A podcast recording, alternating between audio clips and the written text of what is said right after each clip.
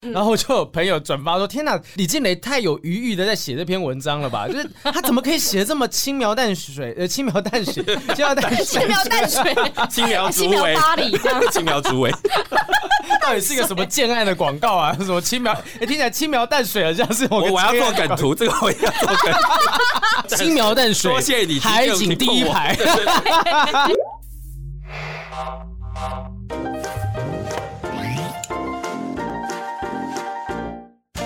”Hello，欢迎 Cindy，啊，不是，不是，什么？太早，太早，不要剪，不要剪，不要剪，你要讲什么节目？你讲《综艺三国志》吗？我刚讲欢迎 Cindy，欢迎 Cindy，很很棒的节目开场，就是不能，我们还在 setting，不能太早，还没有开始。欢迎 Setting 不正常爱情研究中心，等下才会开始哦。好，欢迎收听不正常爱情研究中心，我是黄浩平，我是雨珊。好，真的今天难得早起，就是我们其实这件事情要跟得紧哦，你不早点起来处理哦，一下子就被人家做走了。如果你真的睡着的话，你就会错过了这件大事。是是是，好，这个感谢呢，这段期间有一群人让我们呃孜孜不倦的醒着啊、呃，日以继夜的去追剧情的发展哈。那我们今天就要稍微来梳理一下这件事情。好的，但我们先来欢迎我们今天的特别大来宾，这位来宾在眼前啊，西装笔挺的，应该是这个房间里面穿的最正式的一个人，真的，头发也梳的很。好，让我们欢迎雷秋律师。各位听众，大家好，我是雷秋律师。欢迎民音律师雷秋律师哦。这个 网络上面，哎，我真的都有 follow 你的所有的民音梗图，就是你每次有发，我都觉得说，哎，到底你是一个人做还是整个团队在弄？其实我是一个人做的耶。嗯、哇，很厉害耶，很年轻的脑袋耶。就是现在的梗图是年轻人都会去转发雷秋律师的梗图。其实我发那个梗图之前，我先给我女儿看过。他如果觉得不好笑，我他就不发了。哎、欸，这个很棒哎，真的有第一道防线先帮你去管控这个品质。因为其实有的人是看到梗图，然后他会转发，但是会做梗图的人不多。因为我自己偶尔会做几张梗图，嗯，对，然后可能例如说我我知道这些梗图的用途是什么，因为有一些人就是有一些长辈会用错。就那梗图会错意思，对他不这个梗图不是这个用途的，然后他把它拿来随便这个加了几句对白之后，结果啊可能就网友在转发就说，哎这个根本就是弄错意思啦什么的，就觉得你这个人硬要蹭热度。可是雷秋律师是完完全全的是有办法 follow 上，而且可以自己创造自己的风格梗图，很厉害。因为我们之前皇室中心会那个吴尊，他前阵子也有在尝试做梗图，但他说这个困难度非常的高，是是，因为你要两三张图就让人家会心一笑，超级难的。所以雷秋律师超厉害，对啊，雷秋律师这一次的事件也有 follow 的很勤嘛，我们就直接讲了啦，就是王力宏跟李静蕾的事件。对啊，这有什么好不能直接说的呢？想，想说到时候都不讲说这件事情应该都 follow 很勤哦，就是我跟大天被拍到的事情。谁 care？还来？好啊，其实这个周末就发生一件事情，就是这个王力宏跟李静蕾哈隔空交战、隔空交火，真的真的是火力全开的一个状况，然后又导致说全台所有的大小编呐哈，不管说是 KOL 本人还是小编，全部都醒着不睡觉，包含雷秋律师本人也都发了这个相关的动态，写说什么周五午夜、周六凌晨我可以忍，周六午夜、周日凌晨我还是忍了，周日午夜、周一凌晨我妈妈可以让我睡觉吗？律师，你周一好像还有自己的工作要做，对不对？对，我礼拜一早上我是开庭，而且是北三院里面离最远的新北地院，哇哇哇，哇，而且是而且是九点的第一庭，哦，真的是超级累。哎、欸，新北地院发那个开庭通知，我真的都懒得去。不是我，我平常没有哦哦，诈骗集团，请听 好，发生什么事情？诈诈骗集团，诈骗集团。那每次他要开侦查庭，这很远，然后我要工作，我就去不了。哦，所以新北地院又远，然后你又晚上还在追这件事情。对对对对对对，对。你当时会跟家人分享就是这个新闻的整个状况吗？其实我觉得我的很意外，我的那个一对儿女，他们其实不太关心，因为因为对他们来讲，那王力宏好像是上一个世纪。Oh my god！哎，但好像听说是这样，我朋友的小孩也是，我问他说，你有没有把那个静蕾的文存下来，然后教你女儿说，哎，知识的力量是很重要的哟。然后他就说，哦，小孩子他们都没有在 follow 这个。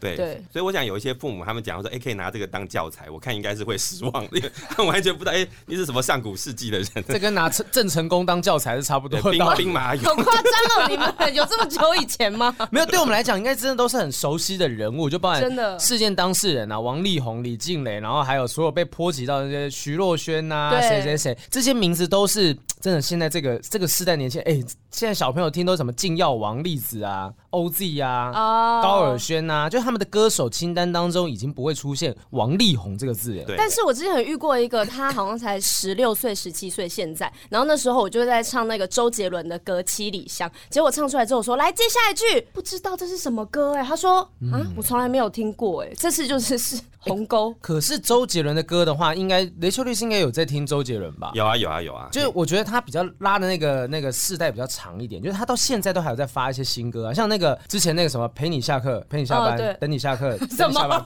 我忘记我忘记歌 歌名有带四种排列组合，陪你下课，等你下班，陪你下班，等你下班。到底是哪一个？对，就你数学很好，排列组合二乘二，二乘二。就就其实你看这么多，就是这些歌手还有持续在创作，就像王力宏可能久久一首歌，然后那首歌可能又不一定大红大众的时候，大家真的会忘记这个人的存在。可是他有参加过很多选秀节目的导师啊，我以为是大陆的啊，不一定有看到啊，可能在台湾的那个网站上面不一定会看得到。所以对台湾的小朋友来说，他已经是一个过气艺人。所以这个新闻也是一个过气的新闻。哇哇哇！过气是你讲，我们只是说不熟悉。我是说现在小朋友是小朋友他们说的。赶快喝口水，给小朋友。对。所以你的小朋友都对于说王力宏这三个字，还有相关的世界名人是没有概念。嗯，大概他们有在跟我们一起去唱 KTV 的时候，会稍微听到 这是爸爸妈妈唱的歌。那你做梗图，如果说要给他们过那一关的时候，他们会想，嗯，这个真的看不懂。呃，他们大概不太会，就是说把这个人物哦，就是直接就是因为这人物不好哈，他就把它删掉。对，嗯。我先问一下，律师的小孩两个多大？一个高二，一个国三，哎，这蛮大的啊，哎，算是可以判别的年纪了。是是是，而且高二国三的话，国三那可能就稍微不一定熟悉，高二的话，其实应该这些人多少都听过他们的歌。对，的确，那个高二的女儿，她是比较能够给我意见的人呐，对不对？可能对他们来讲，当时就会有比较有反应的，或者龙 K 之乱之类，他们比较有反应。有吗？其实还是会影响。你看哦，其实我的梗图里面就是那个漫威的梗特别多，因为我女儿是漫威迷。哦，对，所以给他那个看，他特别容易过，你知道吗？所以其实像这种状况之下，就是说透过这世代的差异去了解说现在年轻人喜欢什么东西。但其实雷雷秋律师本身也是看起来很年轻，心态很年轻。真的，真的。我觉得今天找他来讨论这件事情哈，尤其是我们从头到尾梳理一次时间线，然后我真的很佩服我们小编，真的。因为我本来想说就是简单聊一下他，他。真的做了一个就是时间轴哈，我们现在给大家听一下这个翻页的声音，是真的存在的 round down 的一个内容，漏漏等哦，漏漏等，然后包含梗图、事件、时间轴，然后还有里面牵扯到的法律相关，我故意翻给大家听，就是让大家知道说真的很多，对，而且要告诉大家。读书真的很重要，不然我们小编无法梳理出这么精准的时间线跟标题。谢谢 Eddie，谢谢 Eddie。那我们现在就从头，我们今天一个目标是说，我们从头到尾看一下这件事情，然后聊一下当下我们看到这件东西的时候在做什么，在干什么，然后心情是什么，以及。有没有什么法律相关的东西？因为雷秋律师最近呢出了一本书，嗯，小心原来这样也有事哈，那是脑洞大律师雷秋的生活法律常识与对策，那里面就很多相关的那种生活小知识，可以简单的帮我们讲一下这本书对于什么样的人有用？应该这样说哦，就是我们通常自己呃在想说要做法普哦，我自己的想法说是在降低社会的沟通成本哦。哦，对，比如说举个例子，像这是王力宏的东西，哎、欸，其实里面有很多东西。那个书里头已经讲了，对对对对，就是说，假定你已经有这些背景知识啊，你看起来就不会哇，觉得哇，到底这个婚前契约有没有效啊，什么之类的这种东西，你会比较有一些概念，嗯哦，但我没有办法做到，就是说完全你呃这样就不用去找律师啊，这样我就失业了，对不对？好，但至少可以让你跟律师沟通比较顺畅嘛，对不对？啊，那我这边的这个做法，它是大概都是我以前在粉砖上面。哦，就是 po 过的一些那个笑话什么的小故事，是，对对对对。但是你只有笑话的话，那这个那个买这个书就没意义，到粉专上去。笑话大全。对对对，我觉得这本书现在是对于说，你如果真的对于现在新闻里面很多的大小事件有兴趣的，好像王力宏这件事情，如果你有看这本书，你就知道说，当你谈到这件事情的时候，你可以提出一些跟一般人不一样的观点。对，还有之前的事件就是 偷看手机嘛，哎对，所以发现了很多事情了。雷秋律师这本书里面也有浅显易懂的方式教大家说，哦，如果你遇到这个状况，你应该怎么应对？对，因为不浅显就没有人要买了。真的，因为法法律的文字真的太艰涩了，然后有很多的技巧在里面，一个字两个字不一样，就完全是不一样的意思。深入浅出的去解释它。对对。好，那我们今天就呃借由这个机会，让大家可以看看，能说呃还要再聊第二季的这个 第二季事件的话，会不会有什么样的切入点是可以帮助你呃讲出跟朋友不一样的观点？是的。好，我们现在来讲讲这个十二月十五号，呃，我们现在 We 的声音要上来了。事情是发生在二零二一年的十二月十五号，那是一个星期五的晚上。没错，那一天上演分手擂台啊！噔噔噔噔噔噔噔，你不小心有个叮，是不是？叮，这样子。好，那那天是艺人王力宏证实和结婚八年的妻子李静蕾离婚，且已经提出申请了。对，那个时候其实好像还没有发生任何的花边新闻，大家就觉得只是哦，就是分手了，就是离婚了，因为很正常嘛，哈，艺人离婚这件事情，可能顶多就是平常价值观不一样。我们看到，哎，我们身旁有很多的艺人朋友，他们离婚之后，好像男女双方都还是好朋友的状态。我觉得和宇文宇文姐跟她老公都还是有往来。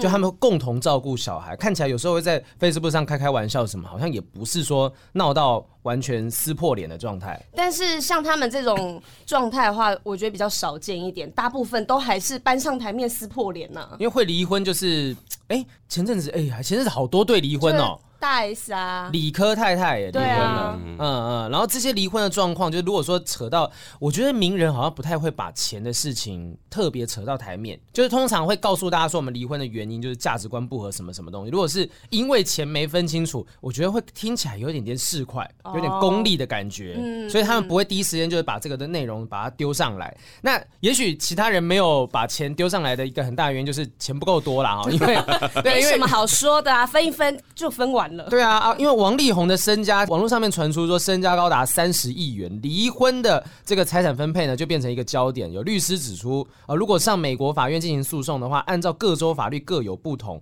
那各州法律分的方式，可能有人是平分，或者是什么横平分配法则等等，听起来很复杂。嗯，但是在台湾，如果说真的遇到离婚哈，我们这在听不正常爱情研究中心的朋友，可能有一些人是结了婚的。如果有人这个需求 开始唱衰，现在先听清楚哦，对啊，可以帮我们解释一下吗？律师，就是如果今天真的需要分财产的话，可以从什么样的角度去衡量这个分财产的状况？是那个，其实美国法我真的不熟啊，听说他们是在纽约离婚的 这样子。嗯、对，那但是如果说拉到台湾的话啊，其实就是说，呃，台湾大概分成两大块，一个叫做所谓的法定财产制，嗯，一个叫约定财产制，嗯，哦，那约定财产制里面其实又分两种，你可以去选择哦。那一个是所谓的这个分别财产制，一个是共同财产制，嗯，那。大多数人被这个，比如说网络 或者是被这种录剧啊，还是什么东西洗呃洗脑的结果，都会觉得，哎、欸，夫妻好像应该是共同财产制。结了婚之后，你的就是我的，我的就是你的。对啊哦，其实还更狠，你知道吗？分 你如果假定你去那个约定财产制里面的那个共同财产制的话，是连你婚前的东西也要拿进来，通通都是一起。哎、欸，婚前也要算在一起吗？对对对对，对。所以等于说，我们结婚，我们是把目前两个人各自既有的财产全部都聚集在一起了。呃，当然你在那个结婚的那个时间点哦，你你你们会清算一个财产嘛？哦，嗯、那你要不要把它放进来？那是其实是可以约定的。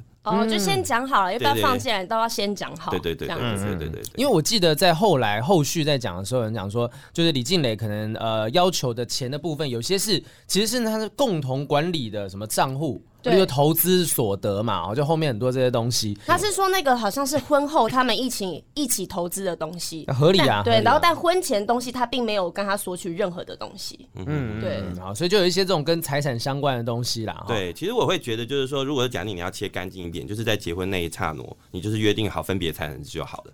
嗯，这样至少你以后万一有什么万一的话，至少不会吵这块嘛。哎、欸，可是那这样子，我们真的有需要在，例如说结婚的当下就谈这件事吗？就是会不会感觉很伤感情？这就是就我们之前有聊过，说情侣如果真的交往的时候，例如说啊，那我们将如果将来分手，这个东西要怎么样怎么样分，怎么样分？就是讲这件事情，就是好像你已经把分手这个前提拿在前面。对。那一般来夫妻的话，就是他们在什么样状况去提这东西是比较不会伤感情？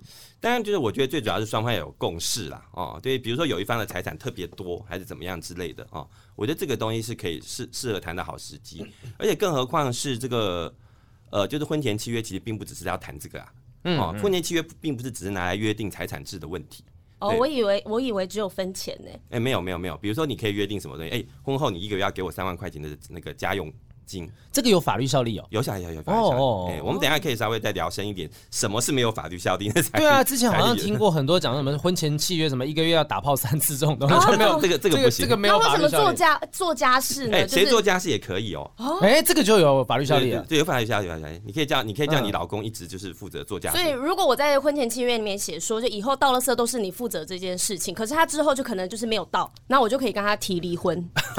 太严重了吧？没有到那种程度。丢了什么？先沟通啦，干什么？对对对，通常我们婚前契约会定一个什么违约金之类的啦，然后当做处罚，但但不会 要闹到离婚的地步。所以，因为我们就直接在这边讲一下，好了，是婚前契约哪些是有效，哪些是无效的，可以大范围的讲讲看嘛？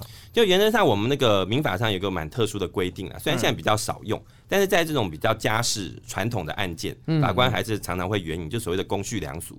哦，就你有没有违反公序良俗？像比如你刚刚讲的那个打炮，哎，对，那个就有点违反公序良俗，因为 就是你律师有没有在躲这两个字？你是你是不太敢讲这两个字？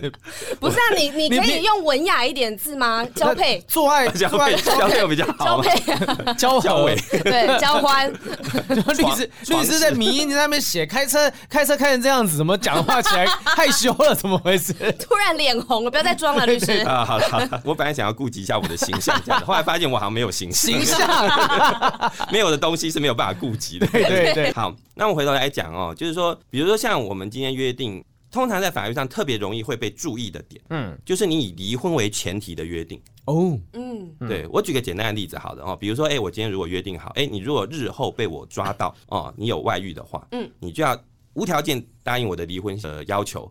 哦，而且还要那个再给我一千万，哎、欸，你会觉得这好像听起来没有什么不可以，嗯嗯，问题是他这边有几个大问题哦，就是以离婚为前提哦，就是你好像因为你今天那个就是在婚姻当中，你已经在结婚的那一刹那就预想了，哎、欸，我们家一定会离婚，这就是尴尬的地方。这个感觉他提出来的条件有点像是我是为了赚那些钱，或是得到我要的利益，所以我才跟你结婚。那我已经设想好我们离婚后事这样。对，对对，我觉得你讲的太好了，因为你看哦，你今天一千万你可能还没感觉，我写个十亿呢。我靠！那写个十亿的时候，我一定赶快叫，比如说我的闺蜜 还是干嘛去引诱她，对啊，因为现场就假结婚，对啊，还是之类的。前几天好像还真的有这个新闻呢，就是就是有那个老婆派一个女生朋友去引诱自己的老公，然后用这个东西去让他出轨，这样对，让他出轨之后去控告他说，哎，你外遇，所以你要去执行什么，例如说婚前契约里面的相关约定。对对对对对，嗯，对我们法律事实上希望避免这种状态，嗯，他还是希望哎大家的婚姻都美满，所以这种当然就是不行。对，可是假定我们刚刚把刚刚东西简化到，哎，你如果假定你是有发现一次外遇，哦，你就要给我比如说一百万之类的，哎，这个就会变有效。因为它里头没有提到任何离婚的字眼，它可能会不会变成一种价目表？就是说我，我给你一千万，你让我外遇个十次。哎，你真的很坏，我发现你真的是超级坏。哎，你在帮所有的人想漏洞。对呀，我我当你律师真的很可怜。对啊，以后豪平的案子你都不要接。难难怪诈骗集团的案子开了这么久。我要我要我要接他对照的案子，弄死我，对对，弄死他。对，好，那刚刚我在讲，就多讲一点。那另外一点有关于刚刚那边不可以的地方。是你就无条件嘛？无条件离婚这很奇怪，为什么？因为我们离婚里面实际上有三个大项，一个大项是你可不可以离婚？哦，可不可以离婚通常包含的就所谓的过失主义，就是说，比如说你有外遇、家暴，哦，那当然了，法官会准你离婚。这边问题还比较小哦，那你后来讲到后面的财产，你要给我一千万，哦，似乎也还好。问题是子女呢？哦，你怎么知道你未来会不会有子女？嗯，哎，子女的那个所谓的侵权归属跟谁当主要照顾者，这个没有一定说归谁是比较好的哦。对对嘛，这个要判定吧，就是说可能跟爸爸还比较好，还是跟妈妈比较好，这个是法法院这边在判定的。所以他不能婚前就想好说，假如以后我们可能有一对子女，那以后可能先是谁分谁。对对对，小孩归都归我，这都不行。这不能先写好，学历台大以上归我 之类这种东西。对啊，你怎么知道到那个时候，那这小孩归谁是比较好的呢？嗯，对，爸爸现在很有钱，搞不好到到时候破产啊，对不对？妈妈现在很爱小孩，搞不好到时候他有外遇，嗯嗯，对不对？我这个都是影响未成年最大利益的这种约定都是不可以的。嗯，那他们比如说像以今天这个例子来讲，他们的小孩感觉最后是不是会判给女生？因为是如果以这件事情来看的话，是男生造成离婚的原因。呃，其实这两个东西没有直接相关。我们法院现在其实对这两种事情是切开的。嗯，因为哦，那个。法院的确他们会以未成年自己的最大利益为考量，但是但是你就想嘛，哎、欸，有很多比如说作奸犯科的人，嗯哦，但中部 啊没有，哇哇哇，哎哎没有没有没有没有哎哦好，你是不是想留剪的点给我们剪？对，结果你没有接，我就不敢问。你居然不接，气死我了！没有害到你，好，好，我们继续。都有，都有，各个地方的中部啦，对对，台北的中部啊，台南的中部都有啦。对对对对对对对对。哦，你不能说他有做奸犯，他就不爱小孩嘛？嗯，他搞不好超级疼小孩的啊，对不对？那所以说，我们事实上会去考量的点是说，哎，你到底对这个小孩子有没有办法好好的照顾他？是哦，你大概要严重到，比如说，哇，你今天是那个吸毒入狱，那真的没办法实际照顾他嘛？哦，这才有可能判给另一半。所以，但是现在这样判的话，感觉也是以他的财产多寡，财产绝对是判吧。我们这样讲哦，就是人是实地物哦，财产固然是一个很重要的点。哦，那你有没有时间跟他相处也很重要啊。哎，哦，有时候你没有办法跟他相处，但你的家族可以支援，哦，这也是一个点。哦，再来就是他生活的环境，对不对？那那虽然比较市侩一点了哦，但是房子。是不是贵不是那么重要，虽然我知道那栋很贵。你说吴江吗？说四点五亿那栋？对对对，不是四点八，四点八好多好多。OK，但是你房子空间够不够很重要啊？嗯，对，你不知道我有一栋房子，但是是小套房哦，以后未来他那个一直到他成年十八岁之前都跟我一起三个人母子四人挤一张床，哇哇，哦，这当然不行嘛。哦，就算那栋房子单价很高，比如在大直，对不对的套房也是不行，对不对？他们是这样子很实际的在看这些事情的。嗯嗯，好，所以其实呢，在婚前的财产的部分的话，就不能够以离婚为前提去定定那些条文，应该是以我猜应该是以维持婚姻存续为目标，就是说你要怎么样，你在为了维持婚姻的存续，你应该做什么做什么做什么，尽什么义务尽什么义务，而不是说一个就很像是经纪公司经经经经纪约那种违约金的感觉。对对对对对对。好，所以呢，这是婚前的部分。那可能这个他们一开始出事情的时候，离婚的时候怎么谈我们不知道，但看起来至少那时候还是觉得是和平分手。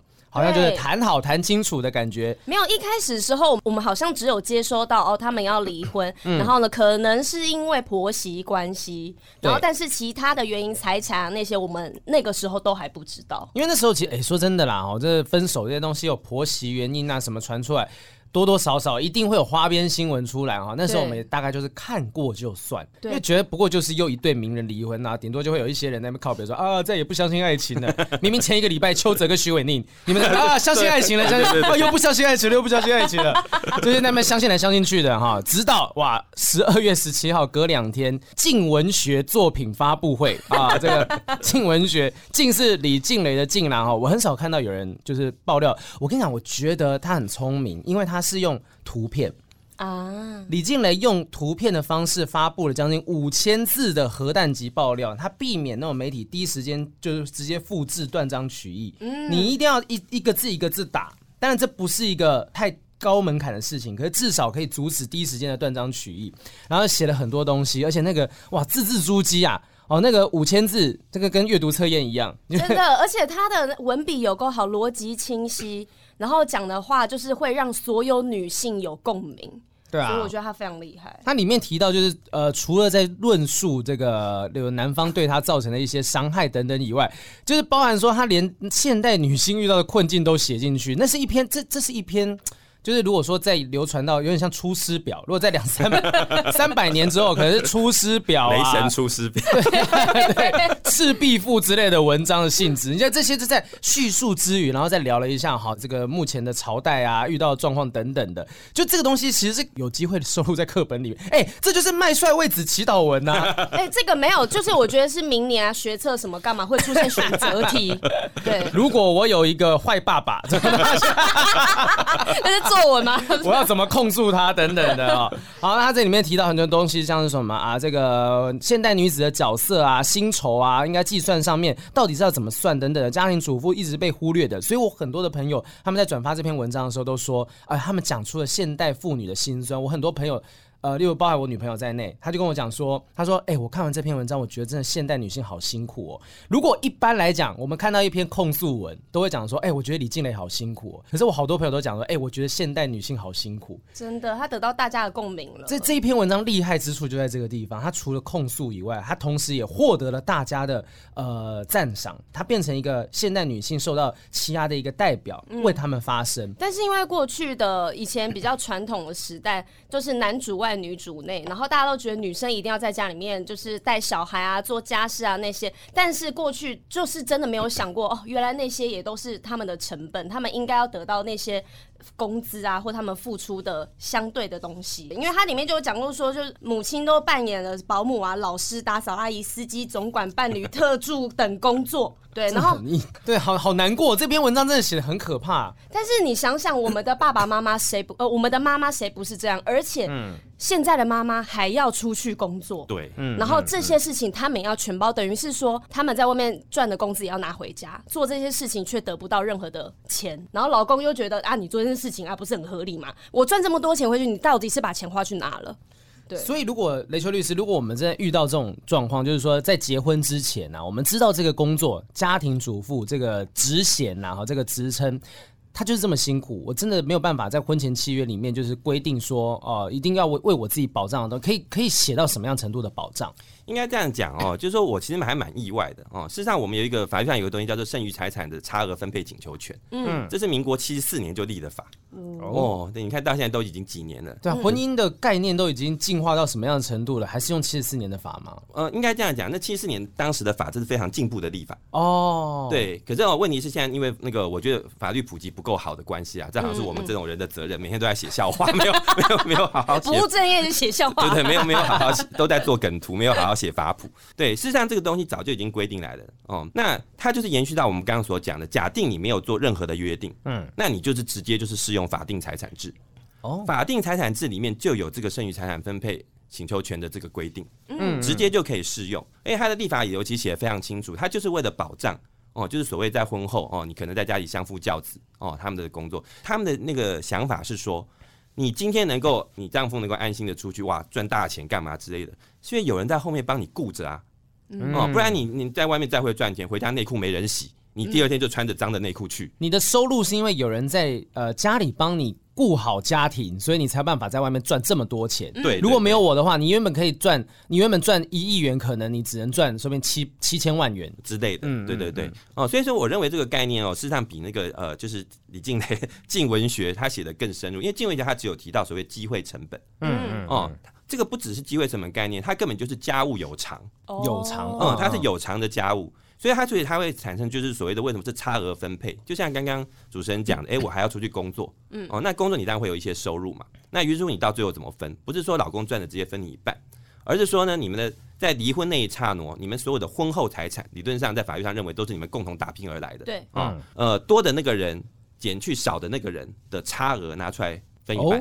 哦哦，所以这个是法律上面规定的东西，是法律上规定的东西，哎，直接就可以分。哦哦，所以其实就是说，我们如果今天真的没有办法，也不好意思在婚前契约里面写说啊，我们这怎样怎么样分配等等的。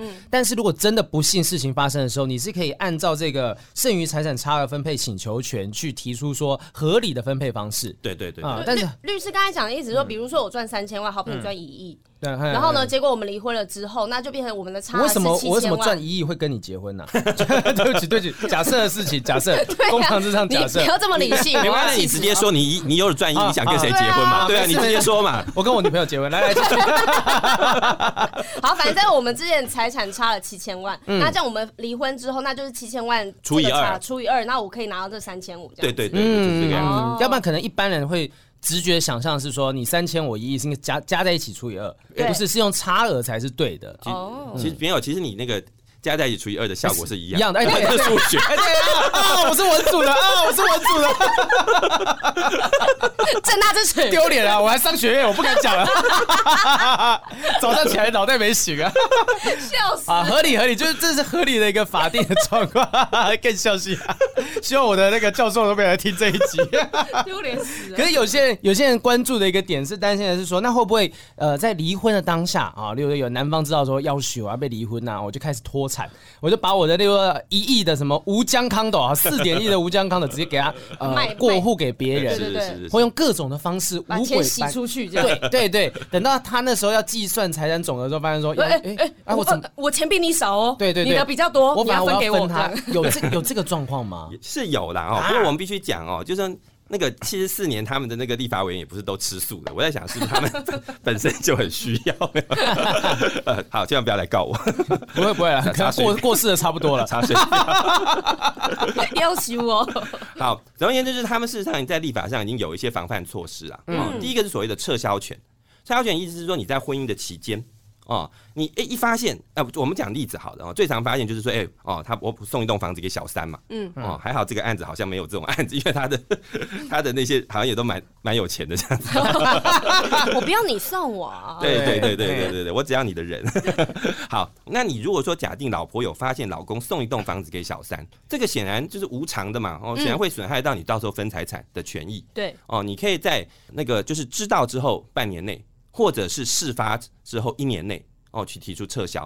哦。哦，就变成说，哎、欸，他今天送的这个东西是无效的，嗯。哦，可以这个房子就要归回来放放在他的名下，哦，这还只是第一道防线而已哦，有些他会面积大，有些人可能比较辛苦。哦，或者是说他没有能力去查老公的账，还是怎样？对啊，所以是呃，律师说知道的半年内是说哦，我知道我老公送他这个房子的半年内，那是知道，而不是说发生，发生之后是一年内。哦，发生是两个取短的。哦，对，哦，可是这就很吃，就是说那个老婆的搜证能力嘛。对啊，又不是每个人都像静蕾一样。对啊，他一定没问题啊，我知道。对对对，哦，他可能每笔刀都掌握住了。好 哦，所以说那个在离婚当下又有第二道关卡。嗯，第二道关卡是说，呃，他你在离婚的那一刹那前五年内有这样的情形，通通都要算回来。哦，即便我我是事后才知道，可是他只要在我们离婚前的五年，对，他有财产的转移的话，都必须归还。但是我们必须讲说，这个东西是你要有那种意图，是要减少嘛。哦，比如说今天讲今天我是送我爸爸妈妈，嗯，啊，这可能比较难被认为啊，因为是孝孝道还是怎样嘛。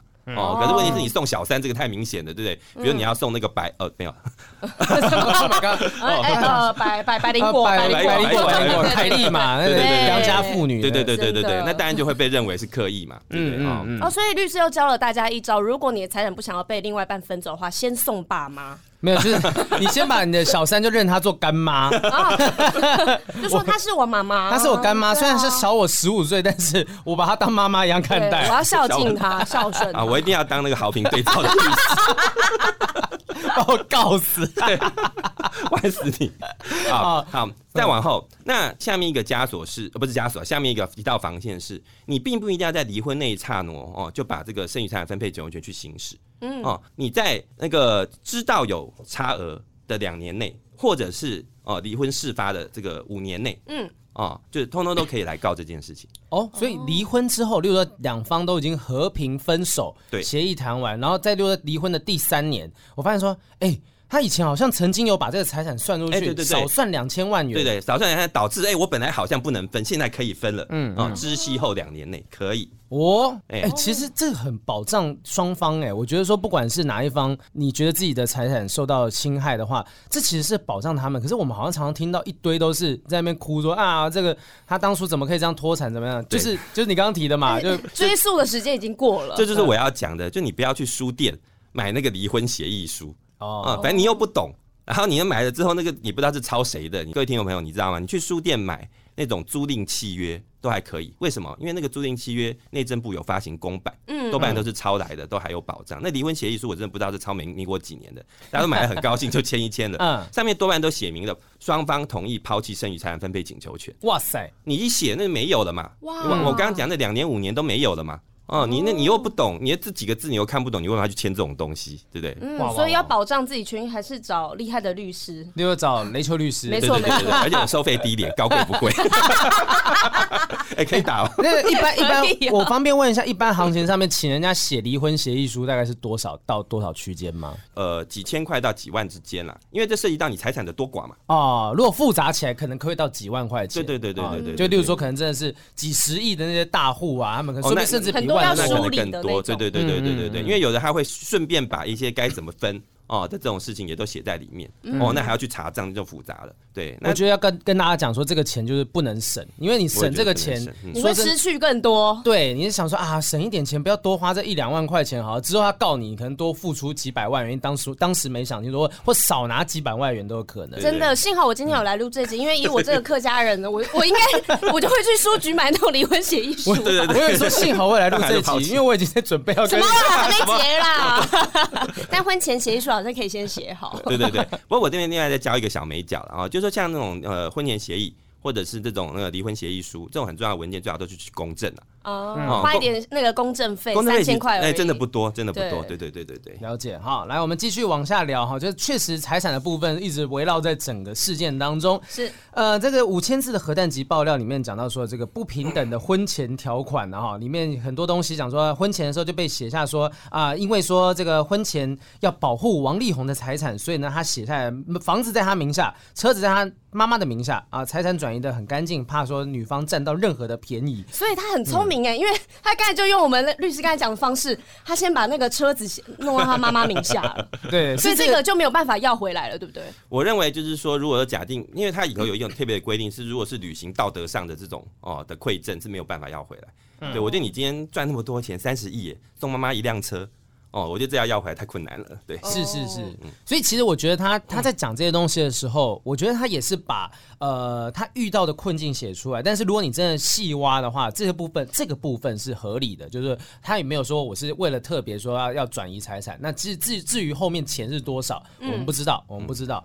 好，那我们继续往下看，刚刚讲到的说是婚前契约等等东西都有聊到了，但是接下来是二月十八号的时候开始越来越。火越烧越旺，包含像是各大品牌呢，啊，例如 Infinity 本来就是已经说王力宏是品牌代言人了，对，结果呢，事情一爆发，仅仅三十几个小时啊，哇，小编写这么细是他真的自己算的吗？三三十五个小时五十三分钟。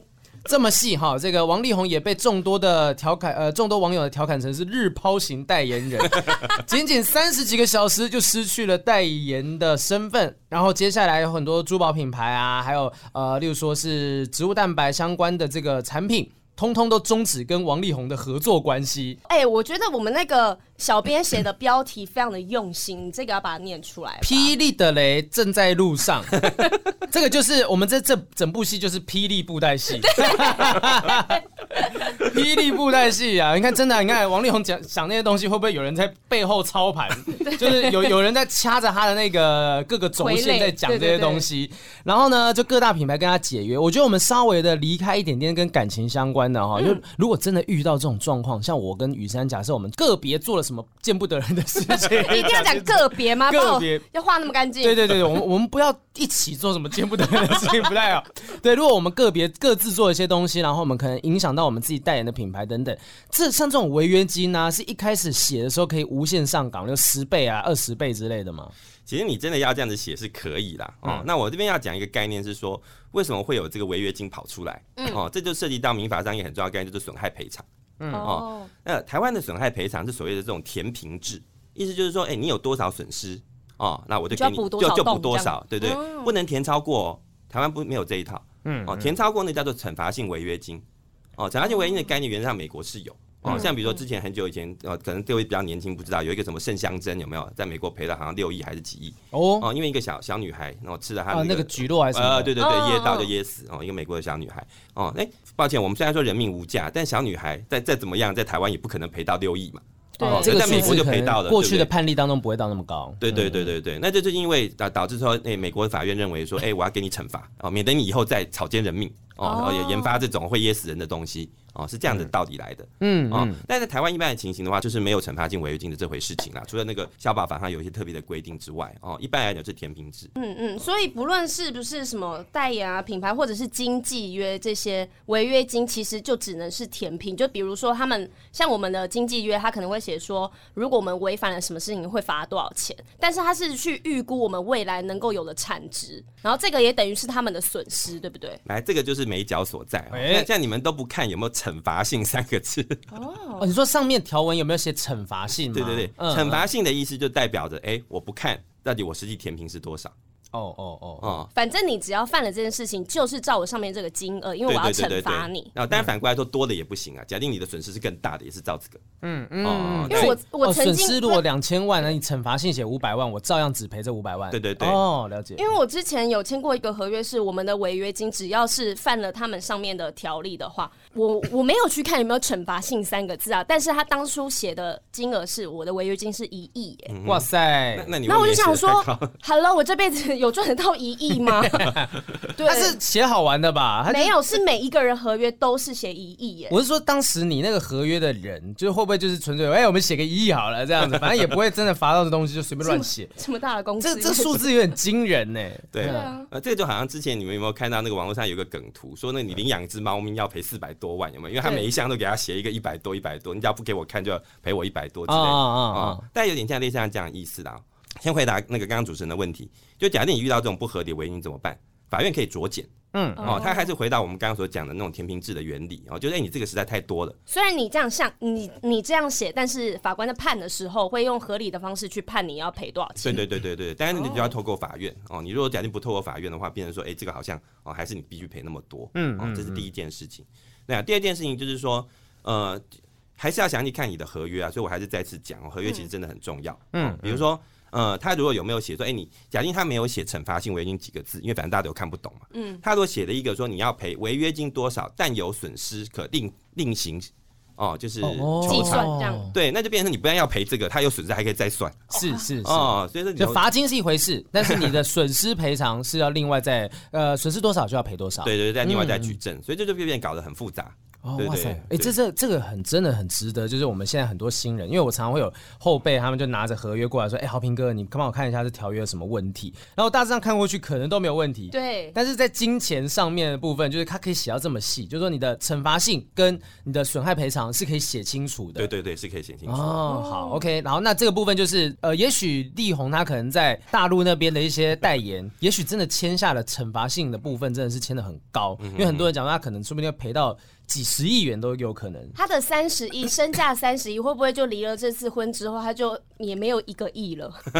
对，就是你想要省小钱，就是在分分这些钱的时候，我想要少分一点点，结果我失去的东西可能更多。对啊，人家就说大方的和平的离婚，应该是要像比尔盖茨他们一样，我直接分你分到分到一半都给你啦，不要啰嗦了。对他跟我说，哎，就拿这么多钱之后，还是当你的好朋友。对，这样不是很好吗？好，那继续往下讲哈，这个他的爸爸啊，这时候提油救火啊！清晨，王老先生油快递 啊，油他提着油快滴下来了啊，油滴下来了，遇到火哗烧的更重了哈。这个王爸爸提油救火，讲了很多东西，包含像是说啊，这李静蕾是设计怀孕，挺度逼婚，然后还有威胁他说，如果不结婚的话，就要毁掉王力宏的事业，巴拉巴拉巴拉，讲了一堆东西，然后坚称王力宏绝对没有出轨。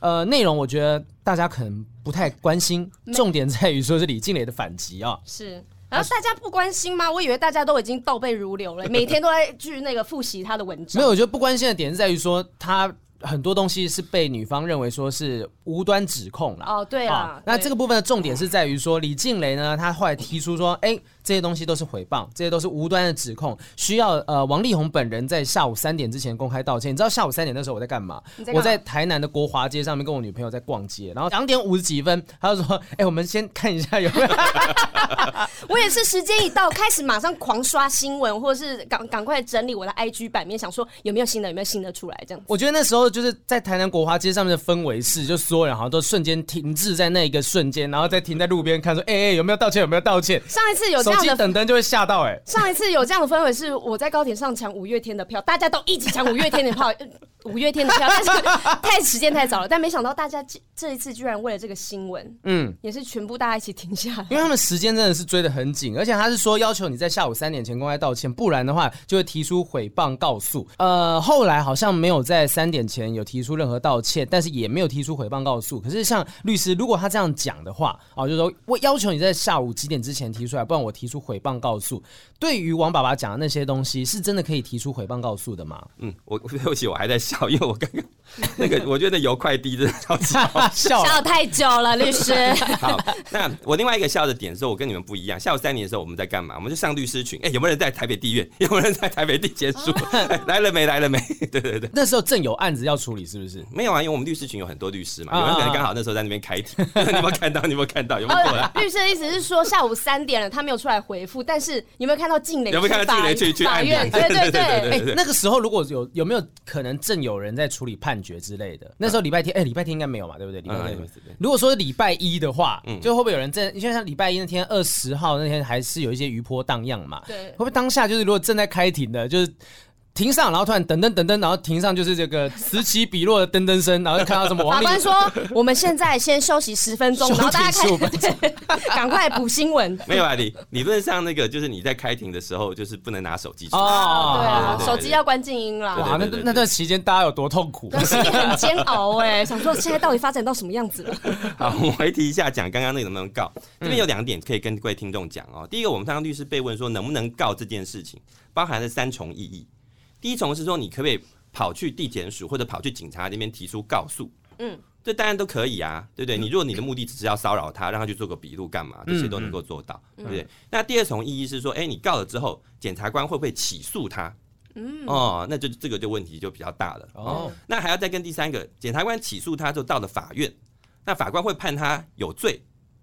这就是另外一个层级了，嗯，哦，对，我们就算一般诉讼，我们大家也可以理解嘛，哦，那检察官起诉的门槛一定比较低嘛，对，法官要判他有罪，因为无罪推定，对不对？哦，等等的种种的原因一定比较高嘛，所以你会发现这三个层级事实上越到后面是越难的，嗯，嗯，所以我们都会问说，哎，当事人说你到底想要的是什么？哦，你不要说，哎，第一个你只是去告他，哦，这很容易成功，当事人不要，哎，有的当事人就是那么无聊，哦，他就是为了要骚扰他，我就要让你跑，让你跑，哎，让你跑，让你跑那个法院，让你跑地检署，哦，所以这个就涉及到刚刚的问题，我们要先厘清是哪一个层级。哦，那我觉得像这个层级里面有一些哦，就是说，我觉得是有机会，至少到检察官有机会会起诉。嗯，像是例如说哪些东西是有机会起诉？比如说你说他是利用小孩子，就是那个去威胁他结婚啊等等之类的，设计怀孕啊，威胁不结婚，就是对诽谤吗？诽谤对，但是我觉得我们不要特别讲。哎，诽谤跟诽谤的那个，它有差别吗？呃，应该讲法律上是诽谤了。诽谤没有没有，法律文字是法律文字诽谤，对，诽谤可能是某个口齿不清晰的人。你诽谤我哦，你诽谤我 是这样子吗？我们诽谤通常会笑说是不是毁损加诽谤？你又摔了我的东西，又诽谤我，毁损我的名誉，诽谤我的，毁损我的那个财产，然后诽谤我的名声。对对对对对对，诽谤这个是不存在的啦 哈。我们回头讲一下诽谤哦，嗯，诽谤基本上还有一个很重要的要件是哦，比如说我私底下讲你不不好，更没人听到嘛，嗯，对你的社会上的评价无损。哦，这当然就没有这样的问题。嗯，对，他必须要造成你社会上的评价有损。哦，这就是我们比较流行的话，就是让你社社死，对不对？社会性死亡，对，让你社会性死亡，社死，社死，对对对对。那当然，这个社死与否，当然也会跟他目前的社会地位有关系嘛。嗯，像李静蕾这种一搞，他已经变公众人物了。哦，那这样一讲，当然我觉得显然是有哦，就造成他的名誉损失。哦，那当然就可以用诽谤来办。嗯嗯，对对对，明白。对，但是如果是雷秋律师，你跑来说，哎，雷丘律师你超级会开车，那我本来的形象就已经是会开车的嘛，你这样讲还有什么差别？对不对？哦，那当然。你说的对。哎，你说的对。前两天前两天有一个新闻是那个黄世修，然后跟一个网友在网络上面比战，然后黄黄世修就呛他说，哎呀，你怎么不懂这件事呢，小笨蛋。然后对方就是说，哎，你怎么可以骂我笨蛋？就告他。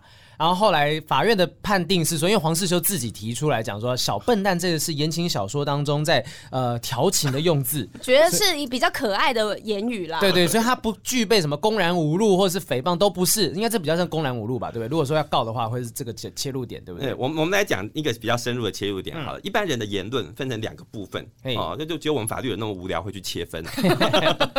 一个是客观的事实描述，嗯哦，一个是我主观，就是我自己对这个这个客观描述的评价，嗯，那这要分开来看的哦。比如说，哦、所以意思是说，如果那个人真的他是一个笨蛋，那黄世修讲说你是小笨蛋，他就不是诽谤。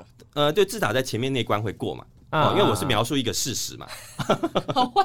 那这个描述的事实，例如说黄世修觉得我的学历比比他高，所以他一定对相对我来讲是个笨蛋的话，这是客观的。好烂哦。好，那这这又可以再深入讲了哦。就你描述事实，到底可不可以随便讲？嗯，我们一般来讲是说，哎，就算是事实哦，如果是只跟你私德有关系。然后我又不是公众人物，这种事情要拿出来公受公众的评价的话，也是不能随便讲的哦。嗯哦，比如说，假定有人在那个网络上写说，哎，雷特律师每次洗澡都只洗上半身，对不对哦？即使我明明明真的是这个样子，可问题是这是我的私德啊。对我我当律师到底跟我那个有没有起起屁股到底有什么关系？没有必要被公审，没有必要，你没有权利讲出来，没有权利讲出来。那这个东西一样还是有诽谤问题。嗯哦，即便它是事实哦。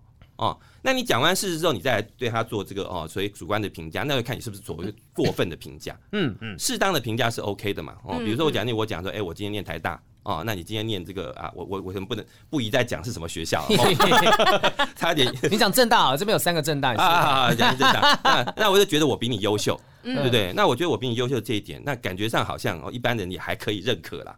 哦，大家就不会是是一个过分的评价嘛。嗯哦，对不对？哦，那这就不会踩到诽谤的界限。啊，因为那个新闻后来是讲说，就是确实就是小笨蛋，他不是一个多么公然侮辱或者诽谤的一个用词啦，所以法律法院那边就判呃黄世雄那边是胜诉的，所以很多人开玩笑说是不是法院认证的小笨蛋？对，这个之后，就我跟你讲，绝对没有这个事情哦，因为我我常常看网络上在流传有没有什么那个骂人价目表，哎，对对对对，那都是个案，不要去相信啊啊！我就讲一个最简单的例子，大家记得这个就好了。你今天骂周杰伦，跟你骂雷秋律师，你要赔的钱一定不会一样嘛。哦，个案不一样，因为我的名誉不不值钱嘛，他的名誉可能很值钱嘛。你现在这样子会不会引来很多人 要辱骂你你呢？没办法哦他自己讲说，客观事实上他讲说，我的名誉不值钱，他已经对他的名誉做出估值了。没有，刚刚他是讲一个比较级啊，他是跟周杰伦比啊，可是相对不值。没有，可是如果那个人身价可能比雷秋律师低，呃，可是没有，可是没有关系啊，各位。听众，请考虑一点哦，我是律师，我告人不用钱哦。哇哇哇！就是赚外快，赚外快，可以可以 啊。所以呢，其实，在那个相关的这些陈述当中，如果对于说李静蕾本身的名誉是有造成一些毁损的哈，那也许他就可以去告诽谤这件事情。所以后来呢，往下走哈，二十二月十九号，王力宏终于发声，这个时间是不是晚上也是很晚呢？就是凌晨啊，因为大家以为静蕾发完文要睡觉了，对，没想到自己说他要睡觉，然后红红就发文了。对，那个时间点让很多记者都很崩溃啊！你知道静蕾她那个，我们讲的好熟，静蕾，啊、你刚才也叫她力宏，力宏静蕾，静，因为我记得她有一篇文章里面提到写说什么，我当时跟你讲了怎样怎样怎样，你看我是不是预言家？你说，然后就有朋友转发说，天哪，李静蕾太有余裕的在写这篇文章了吧？就是他怎么可以写的这么轻描淡水？呃，轻描淡写，轻描淡轻描淡水，轻描轻描巴黎这样，轻描竹尾，到底是一个什么建案的广？告啊，什么轻描？哎、欸，听起来轻描淡水好，像是我我要做梗图，这个我要做梗。轻描淡水，轻描淡水，多谢你，海景第一排，多谢提供我梗图。对，就是你看他可以写这么愉悦的内容，然后又中间又字字珠玑的去针对王力宏的状况去做攻击，所以王力宏终于是忍不住了，也回击了。但是回击其实呃好像还是漏洞百出哈，里面除了大家很熟悉的意面，你知道当时当时我刚好在台南，所以我想说。是台南意面，我就真的想去吃意面，我还真的晚上就去吃意面，然后什么愿意面对啊，孩子啊，什么什么东西的，反正里面讲说啊，这个强调自己绝对没有对婚姻有任何的不忠，然后呢，而且讲说李静蕾第一次怀孕之后拿小孩威胁，如果不跟我结婚，你一辈子看不到小孩等等的，甚至分居之后开始协议离婚，李威胁王力宏说，如果你不答应要求，我会告诉媒体毁灭你的事业，所以告诉大家说，其实李静蕾并不是一毛钱都不要的形象。所以看到这篇真的是会气戏耶。嗯嗯嗯，他、啊、他其实里面讲到说。他试图告诉别人说，李靓蕾并不是一毛钱不要，然后就包含说一点五亿人民币啊，洛杉矶房子的一半，投资股票的一半，巴拉巴拉巴拉，讲了一大堆这样子的内容哦。呃，想问一下律师，这样这样子的内容呢，本身是呃声明吗？或者是他有没有法律效力呢？那如果它里面有不实的地方，是不是也可以提出诽谤的一些相关告诉？应该这样讲哦，就是说，其实我们法律上并没有特别对“声明”这两个字有什么定义。嗯。哦，就你在网络上贴一篇文章，讲难听一点，跟你普通贴文也没有什么很大的差别，不会说因为你上面写的 title 是声明，嗯哦，那它就一定是声明。哦。我举个最简单的例子，像不是我们常常有时候会去吵说，哎，我的这个聘雇的契约，嗯哦，到底是承揽哦，还是是是那个就是符合劳基法哦，就所谓的这个劳动契约，对，他不会因为你的那 title 写作哦，我是承揽契约啊，哦，劳基法就不不保护你。哦，所以 title 基本上跟内容是没有什么太大关系。就今天就算没有这个 title，它也是构成了这个效力。对对对对对，这是第一点。那第二点就要看说，哎，它到底这个东西贴出来之后，造成怎样的一个法律关系？嗯，我说一般来讲法律关系的话，我们最常见就是所谓的契约，我们刚刚聊过。嗯，契约要成立，要两个人的合意。哦，就是我的意思跟你的意思表示要共同合致，我通常在法律家叫做合意，你同意我同意，即便没有书面契约就成立嘛。嗯哦，可是问题他这样子贴一个契约，哦不对不起，他这样贴一个声明，除非说有人哦因为这个关系哦去跟他达成了某一种程度的合意，不然的话就不会有任何法律效力啊。哦，举个最简单的例子哦，假定说我今天好那个我贴了一个哦，就是这这叫做寻狗启事。嗯，对，寻狗启事我说啊那个就是哎谁找到了我的狗哦，我就给那个给你五千块。对不对？哎，我看到之后很兴奋，哎，找狗有五千块，我就真的去把它找来了。嗯，哦，这时候我是不是心里头想的事情是，哎，对，我要去找狗，而且他要给我五千块。对，合意了没有？合意了，合意了。哦，那当然这个东西就没有问题哦。我去跟他要五千块，他假定没有的话就是违约哦。可是问题，他这个东西看起来里头并没有这样的一些文字什么之类的哦。比如说他假定里面有写，哎，各位记者赶快来抄，对不对？假定抄了的话，五千块钱这种东西，哦不，这太少了，应该说抄了。我如果有讲谎话的话，哦，我每个记者赔你五五千万，哦，哦，那当然就有了。嗯，哦，所以这其实还要看他的内文呐。哦，所以是例如说，像我们现在直接跳到最后面，假设啦，就是最后面王力宏不是有发声明说什么？哦、呃，我会把我名下的房子全部都给你。但是如果李静蕾不接受这件事情的话，这个事情不是本身是不是也就是一个无效的一个？对对对，如果李静蕾不接受，其实没有用。嗯，对，所以我现在目前到为止没有看到李静蕾他到底回应说啊，我要不要我要不要接受？就就然后我就算了，还是怎样？他只有说他不提告了。呃，但可是那只是诽谤的问题啊。哦，诽谤的钱。好了，我们就看那个价目表，好了，一点点钱，对，跟一栋那个吴江比起来差太多了吧？对啊，我觉得可能对他来讲也不一定说真的要到很多什么金钱上的赔偿，就他只要全世界人知道我并没有做这些事情，我并没有呃对王力宏提出哪些哪些东西，就是名格那个名誉啊人格上面的这些回复有做到，可能对他来讲就是最大的帮助。要不然，呃，我觉得有一件事情哈，就是很多人在讲说，为什么我看到有一篇文章在讲李静蕾呃为什么一直强调我不要什么我不要什么，可是明明那些东西。东西都是你应该要拿的，对，这是你应该要拿的。可是好像大家却有一种哦，如果我去争取什么东西，就好像我很市侩，我很功利。嗯嗯，是不是？我们是不是在这个华人社会，还是我们不知道什么样的状况之下，会觉得谈钱真的很伤感情？对，其实我自己本身是非常反对。网络上有一种声音说，李静蕾好像哎，最后吴江哦到手的就闭嘴。我我我根我根本就觉得这不是他的考量，因为事实上他之前在那个简讯的时候，他就已经说我吴江要给你了。对不对？哦，他他只是说你附带一些条件，说你要去承认你要这讲的是谎话啊，或怎样之类的哦，神志不清楚啊，然后那个不要影响到我的事业。对，在我的概念里面，其实他在乎的是这个，就是说，嗯，就是说，就是我不希望你你去讲说什么啊，这个我是用我的闭嘴这件事去换了一栋房子。对对对对对对对，哦，就是他认为说，哎，事情是怎样就应该是怎样。对对对对对，那我会觉得这种东西事实上是比较公平的评价。对，嗯嗯。呃，接下来我们事情又发生在这个王力宏呢发表回复之后啊，李静蕾又在清晨，是不是接着接得很紧？我记得好像十 十九号的晚间，王力宏发文之后，在清晨的一两点的时候，我不太确定那时间点，但是确实接得很紧。李静蕾马上发文，而且超长。对，而且他就是。前面已经先回复完，他就说他要睡，他不不再回复了。对对对。然后红红发完文之后，他就立刻就回复了一大篇长文。这个行为就像是你另一半，然后说：“哎、欸，我要睡了，宝贝。”然后看到他在那边发现动，欺骗我们的感情。大家想要早点睡了。对，我是真的第二天要开庭。骗戏耶。然后因为二十号那天是星期一，我相信很多的上班族那边捆啊哈。然后呃，李靓蕾当时发表一些东西，有一个部分我是蛮好奇的，因为他就回答说，包含财产分割的部分，呃，房产啊，股票那。是各自利益所得，就针对这部分做了解释。嗯、那第三点是在于说婚姻心理，婚姻这边看咨询师啊、哦，呃，医生认为说李静蕾是长期遭受精神虐待的人，然后也提到王力宏有性成瘾跟自恋型人格的问题。我觉得这整件事情当中，当然我们看到他的回复是大快人心。可是如果之后有一些人想要利用这种方式啊，就是说我可能揭露他有什么样的状况，我担心的是会不会呃，如果有人如法炮制讲说哦，我的另一半有什么什么样的。疾病、心理疾病的状况，嗯、这个有没有可能让他们吃上某些关？如果他不像李静蕾这样子有这么大的声量，他有没有可能反而让自己变成不利的那一方呢？有关这边，我想要讲两件事啦。嗯、一件事在跟那个赡养费有关，这我等一下讲。我们先讲比较快的部分，就是呃所谓的这个他揭露王王力宏这种感觉上看起来好像是他的一些病例，对哦，这个东西。实际上我自己认为这个其实是有这个各资法的问题。哦。哦，另外就是说呢，李靓蕾怎么去取得这些东西哦？我自己在想有没有就是妨害电脑使用。哦，所以反正讲的时就是我那书里头有讲的嘛，哦，对对，比如说你用老公的这个指纹去开他的手机，哦，有类似这样讲，因为网络上有一个传说，哦，是说，哎，这个是不是因为王力宏很抠，把这个 iPhone 十二拿给他老婆，哦，对，他自己用 iPhone 十三，所以他在 iPhone 十二里面发现什么东西之类的，回复资料之后，看到他过去的一些记录，有可能，这不是没有可能。可是因为是他们两个人一起去看医生的，然后这是那个心理医生。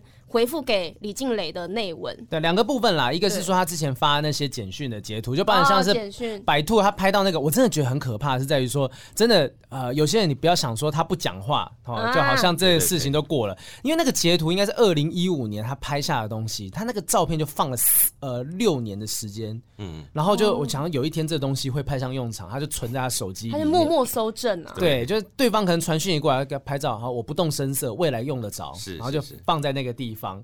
那这个部分是刚才律师讲到说，可是不是违反个资法？就是说，呃，这部分是妨害电脑使用，个资法是病例。啊、呃，病例病例。然后另外一个部分是说，如果我讲出他有这，因为毕竟我觉得无可厚非，因为是王力宏先说对方可能有病啊，有什么状况，嗯嗯、那也许他回击这件事情，呃，在公益上面大家觉得说，嗯，好像是合理的一个反击，嗯，但是如果一般人去做这件事情，在个资法上面是有可能会受到影响的。对我，我这样讲好了，实际上因为这两个呃，不管是妨害电脑使用或者是个资法，嗯、都是所谓的告诉乃论。是哦，告诉乃论有一个很重要的概念是说，今天在法律上面，他只要撤回就没有了。嗯，撤回告诉任何国家的这个机器都不会再动，就是看我有没有想要告啦。对对对，所以说我觉得他拿这个当哦，就是谈判一个筹码，事实上是可以的。嗯哦，就在你今天如果不答应我的请求，你告我也没有用啊，因为到时候我会把这当成是条件的一环，跟你谈哦。你今天哦，最后那个答应我，就是说，哎，我们今天不要再去呃，比如说爆掉还是干嘛哦？那其中有一个条件是你要把告诉撤回。嗯哦，法律上是可以这样子谈的。所以我们自己律师们在谈哦，事实上他的整个里面，王力宏犯的最大的错误。是，当初他签任何的合约，不管是婚前哦，还是那个离婚，嗯、都没有把保密条款加在里面。哦哦，就是有一些东西你不能揭露。对，哦，我们事实上我们自己在写，都是写到非常非常深，包含这契约的本身相关的事件什么，你全部都不能讲。嗯，哦，因为这才是彻底的保障，免得之后再衍生什么样的一些问题。嗯，对，而且这个保密的这个协定还可以再跟我们刚刚讲的违约金绑在一起。哦哦，那就产生了吓阻力。对不对？是。可是问题是我发现大部分的台湾的同胞们，对不对？我们在看合约的时候，你今天不看，不但不看违约金哦，你还觉得那个保密条款你也不太看啊？对，保密条款我可以定定到怎么样机车的程度，我可以定义到。一方要保密，一方不用。啊，我有什么可以这样子这么不不平等？可以啊，对啊，对。如果是我帮那个一方你的时候，我一定定这种不平等条款。我我有朋友刚呃前阵子离婚，然后他的那个保密条款里面就有提到说，就是你不得去对外谈论我们两个离婚的相关事情，就是连这件事连讲都不能讲，他根本就没有机会流出来。对，可是问题是对方可以讲啊，那你就惨了。到时候你在网络上面，你只要是他他讲话，你一反击就变违约，那你违约金要不要付？但这有没有可能就是也是一种谈判的手法？就是说我今天让让出我的能够谈论这件事情的权利，然后你你以后你可以少拿我一栋房子之类的。可以啦，可是我会认为就是说，这保密条款这种事情就是要看人。像我我刚刚讲嘛，我的名誉不值钱，我也许可以拿这样子去换。虽然我也没有一栋房子可以给我老婆，但是我觉得王力宏他的名声太值钱了。嗯，对啊，是不要拿这东西去换。就是公众人物啦，我觉得他们应该在这种呃婚姻也好，或者是经济合约也好，保密条款真的很重要。对，因为你真的不知道哪些东西会变成拿来攻击你。的内容啊，当然，呃，我觉得李静蕾的这个反击是非常非常大家觉得大快人心、快意恩仇。可是如果一般人用这种方式的话，你有可能会真的会让你吃上一些官司。对，但是我们之前有聊过说，因为李金磊她虽然说是好几年前拍下了她老公跟别人对话的那个图，但是因为她是为了保全她的婚姻，啊、是对，然后所以其实她这件事情应该不会犯到各自法吧？她只是在为了她为呃保障她的婚姻，所以她去做搜证的动作。嗯，搜证的那个合。法性与否，我们在法律上分成两段式评价。第一段是说这个东西可不可以拿来当证据？嗯，哦，原则上台湾的民事法院都是承认的，可以拿来当，除非说你这东西是严刑拷打。对，拿个 S M 蜡烛滴的王力宏，说：“哎你要给我说，你要给我说，哦，这种大概怎么会是用这种方式？用 S M 蜡烛应该是说，好好，我说我说。好，这是你们的你们的律师，你要么可以拿说拿枪拿刀，你们怎么会是拿着蜡烛跟鞭子去？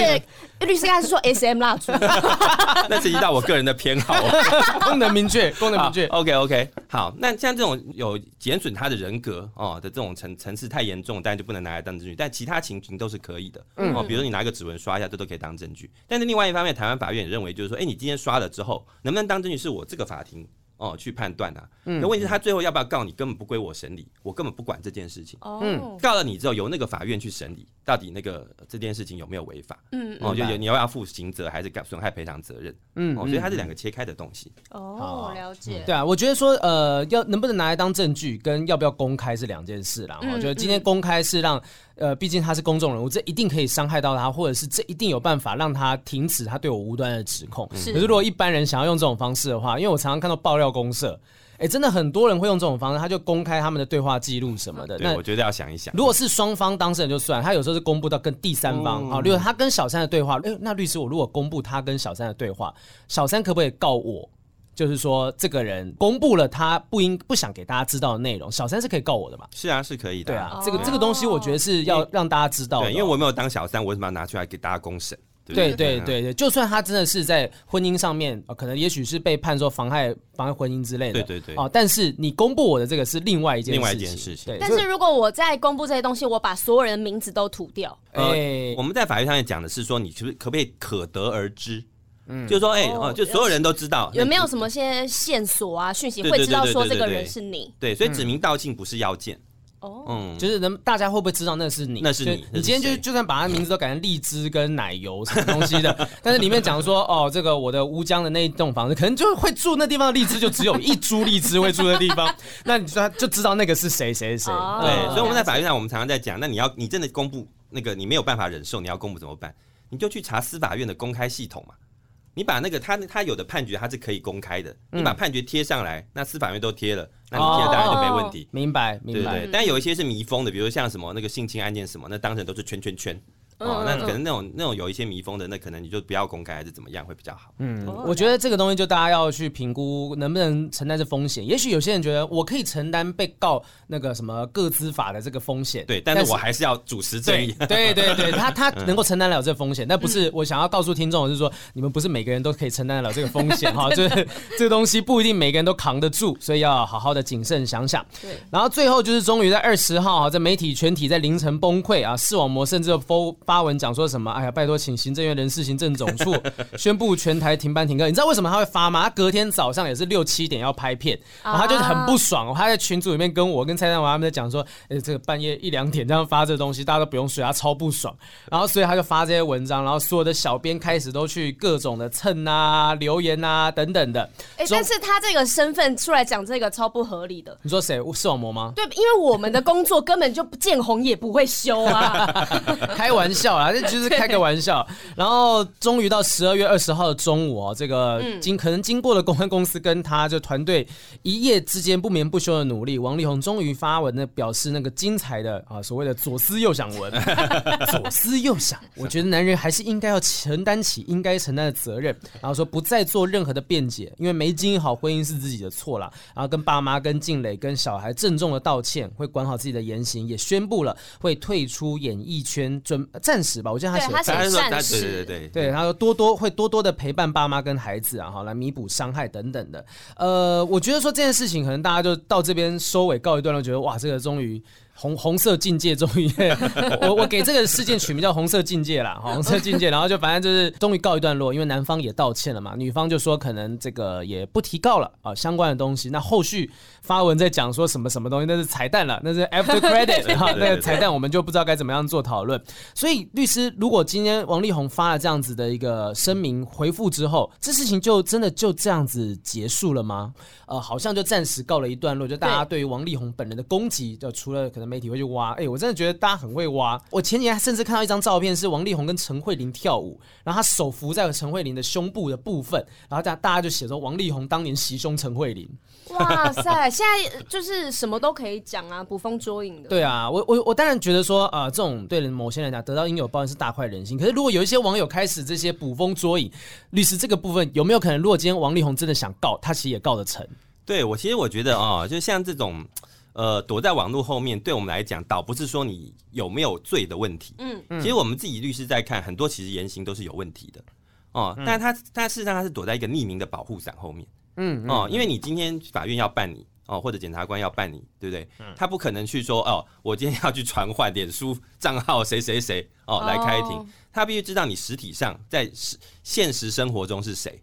嗯，所以如果今天我要提告网友，可能我要去查他 IP，找到这个人真实的到底是谁，我才能提告得成。对，尤其这还跟平台有关系。比如说你今天去找 PTT，因为 PTT 在台湾嘛，对，哦，你大概也请他提供一些相关的网络资料，他会给。你去找脸书，脸书多半是不给的。嗯哦，脸书他们自己有一个内规哦，反正他今天我们查了做过很多次这种案子，不鸟就是不鸟。嗯哦，所以我们自己就会觉得说，哎，其实你挑人告好像也是对的啦。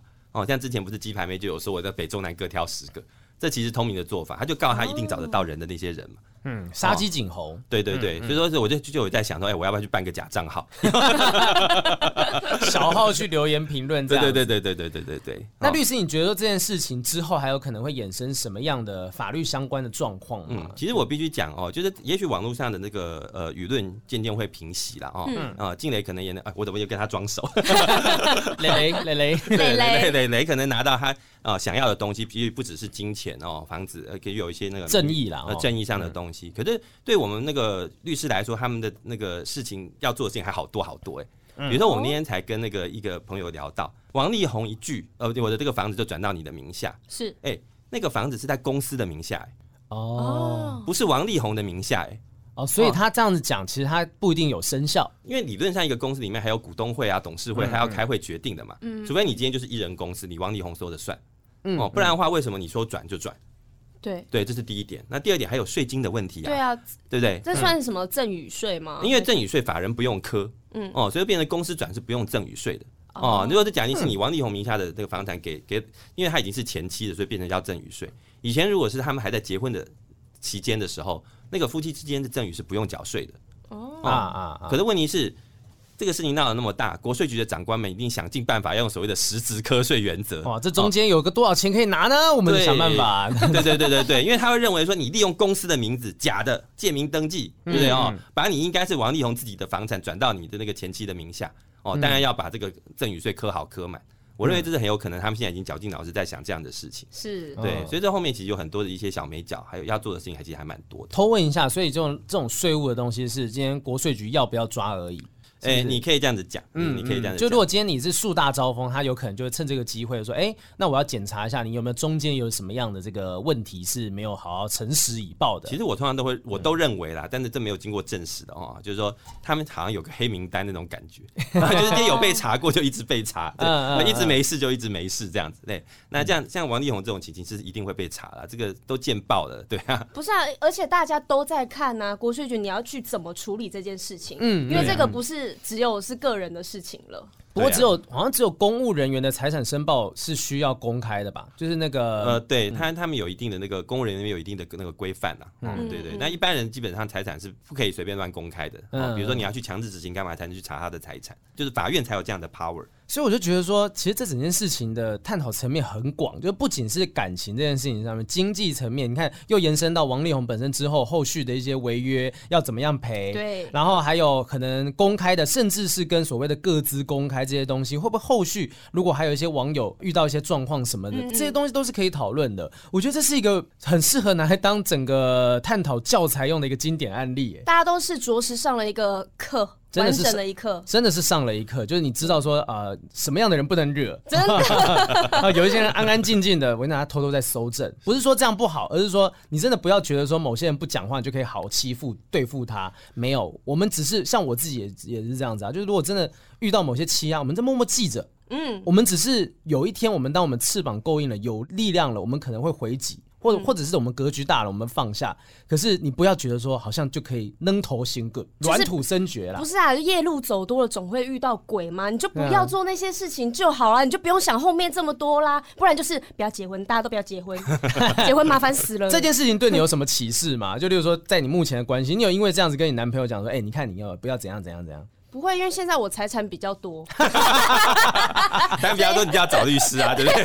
对，就是我可能找律师处理。找律师处理就是要找谁呢？就是我们的雷秋律师。好，谢谢谢谢。那，我们希望这个大愿望还是希望这世界上啊，这个还是少一点婚姻的纠纷啊。我们这个不正常爱情的东西，但是如果真的有的话呢，还是让雷秋律师可以赚个一两笔，我觉得是可以，是没有问题的。或者是把故事写到我们信箱，我们再拿来上面跟大家一起讨论一下，好像也不错。我们再转借出去啊，哈，让这个雷秋律师来。处理。那最后还是要跟大家讲一下，说啊，如果说各位就是光从王力宏的案例当中不一定有办法知道啊哪些东西是不是法律要注意的，你可以去买雷秋律师的这本新书《小心原来这样也有事》啊，脑洞大律师雷秋的生活法律常识与对策，里面有非常多东西是可以对照到现在发生在我们身旁的事情，尤其是看到哎这个第二季呢已经对 对，现在的第二季正在上演哦，第二季上演前赶快去买这样，对 对，让你跟你的朋友之间聊天的谈话资源是非常有效的。好，今天非常谢谢迷因律师雷秋，希望这个这雷秋律师持续的产出很多。我觉得寓教于乐是很重要的。真的，我之前去做一个 TED 演讲，我就说喜剧是把严肃的议题包装起来，散播的更远的一个最好的方式。嗯，所以我觉得这是一个很伟大的大事业。谢谢刘秋律师告诉我们很多东西，啊、我们回去要重新改我们经纪约了。好，谢谢主持人，谢谢各位听众朋友，谢谢刘秋律师，谢谢，谢谢大家收听不正常爱情研究中心，拜拜，拜拜。拜拜。